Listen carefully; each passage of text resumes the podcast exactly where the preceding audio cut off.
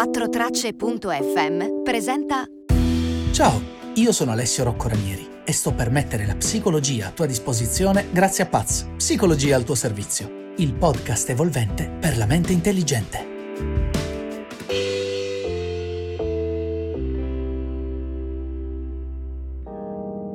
Senza di esse non sentiremmo le farfalle nello stomaco quando siamo innamorati o i brividi ascoltando una canzone particolarmente toccante, non ci infiammeremmo parlando dei nostri ideali o nel difendere la nostra serie tv preferita. Sto parlando ovviamente delle emozioni.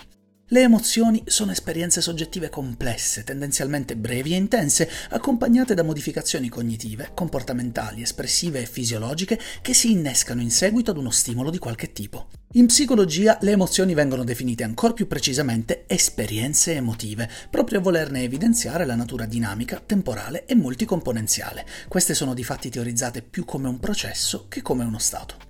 Le emozioni assolvono a quattro funzioni evolutive ben precise. Comunicano agli altri come ci sentiamo mediante un sistema espressivo composto dalle nostre emanazioni sensoriali e fisiche come il tono della voce, le espressioni facciali e la postura.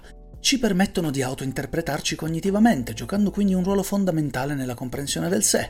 Ci preparano fisicamente ad agire, innescando risposte corporee rapide, involontarie e adattive e producono una risposta comportamentale che si traduce in azioni percepite come consone rispetto alla situazione vissuta. Ma solitamente se pensiamo alle emozioni non è per analizzarne l'utilità, quanto per riflettere su come queste ci facciano sentire. E se è vero che a volte è bello abbandonarsi ad esse, è altresì vero che esserne schiavi può rappresentare un bel problema. È per questo che oltre a capire a cosa servono le emozioni, la psicologia si è prodigata nel provare a spiegarne il funzionamento, dando vita tanto per cambiare a più di una teoria per riuscire in questo scopo.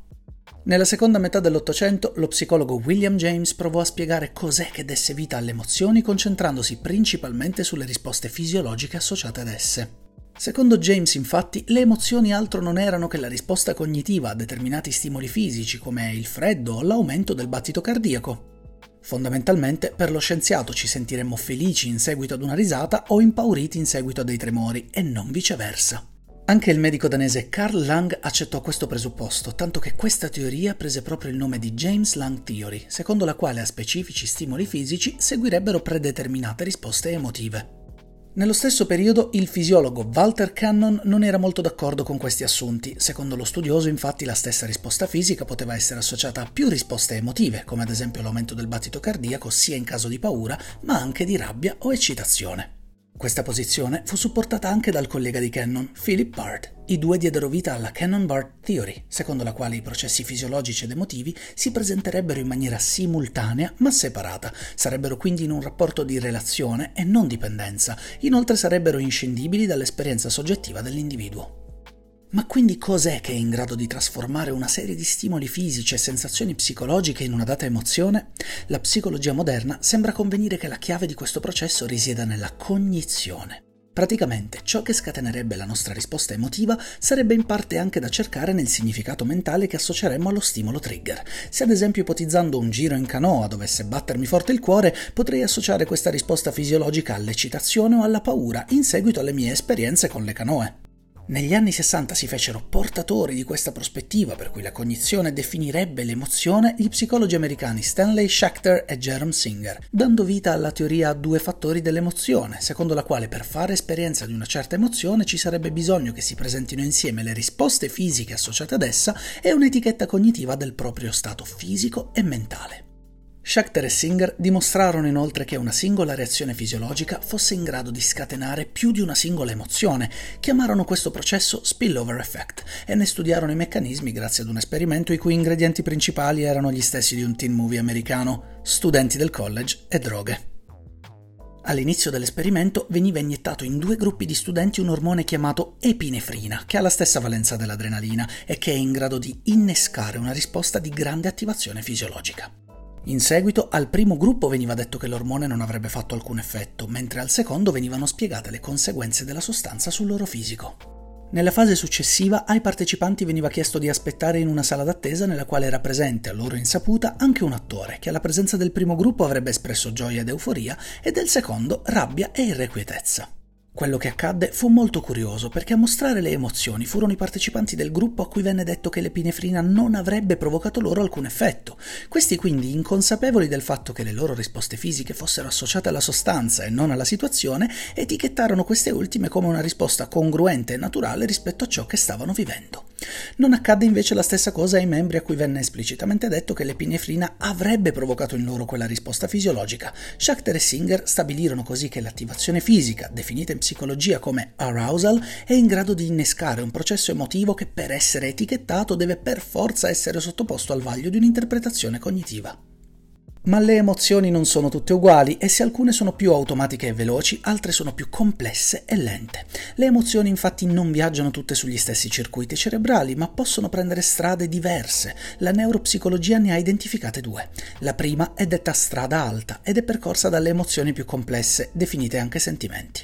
Questo percorso richiede il passaggio dello stimolo innescante dai nostri organi di senso al talamo, alla corteccia cerebrale di riferimento, per poi passare al vaglio di un'interpretazione cognitiva esplicita esplicita o implicita atta a etichettare il segnale e a trasferirlo al sistema limbico per produrre una risposta emotiva coerente e sensata. Alle emozioni invece più basilari, che per mera sopravvivenza hanno bisogno di essere processate più velocemente e automaticamente, come ad esempio la paura, viene assegnato un altro percorso neurale, definito strada bassa. Supponiamo di sentire un urlo. Potendo rappresentare questo un eventuale pericolo, il nostro cervello, una volta captato lo stimolo uditivo, lo passa al talamo, che bypassando per praticità le altre strutture cerebrali, lo spara direttamente nell'amigdala, che è quella porzione cerebrale deputata a prepararci ad affrontare eventuali pericoli ambientali grazie alla risposta di fuga o lotta. Secondo una delle teorie più famose sulle emozioni della psicologia moderna, e cioè quella di Paul Ekman, le emozioni sarebbero definibili secondo cinque criteri fondamentali. Sono sempre associate a segnali espressivi universali, hanno delle caratteristiche fisiologiche, hanno una rapida insorgenza, hanno breve durata, sottendono ad una valutazione cognitiva automatica. Sette sarebbero le emozioni primarie, e cioè universalmente riscontrabili negli esseri umani di ogni cultura e etnia sin dai primi anni di vita. Rabbia, generata dalla frustrazione e in alcuni casi manifestata attraverso l'aggressività.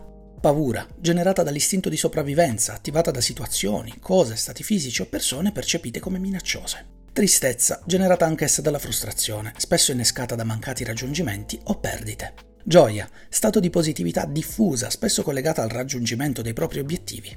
Sorpresa, ha origine quando la nostra esperienza viene raggiunta da qualcosa di inaspettato. Disprezzo, sentimento negativo di sdegno o rifiuto verso persone o cose ritenute prive di valore intrinseco. Disgusto, risposta repulsiva innescata da tutto ciò che viene percepito come disgustoso. Nonostante queste siano le emozioni più comuni e riscontrabili in ogni angolo del pianeta, esistono una miriade di emozioni più complesse, definite secondarie, frutto della combinazione di più emozioni primarie, sviluppate con la maturazione dell'individuo e tramite le interazioni sociali. Insomma, che siano semplici o complesse, le emozioni ci permettono di sentire la vita scorrerci dentro e di essere partecipanti attivi delle nostre esperienze. Certo, quando queste vanno fuori controllo, sono costantemente negative, possono rappresentare un vero problema, ma fortunatamente, come anche si può vincere dai numerosi studi in materia, noi possediamo l'abilità innata di distanziarci da esse, imparando gradualmente a regolarle. Insomma, non possiamo decidere cosa provare, ma possiamo decidere come reagire a ciò che proviamo. E fa tutta la differenza del mondo. Io spero che questo podcast ti sia piaciuto e che tu possa averlo trovato utile. Se così fosse, ti chiedo di aiutarmi nella mia missione di divulgazione e di consigliarlo a qualcuno a cui pensi possa interessare.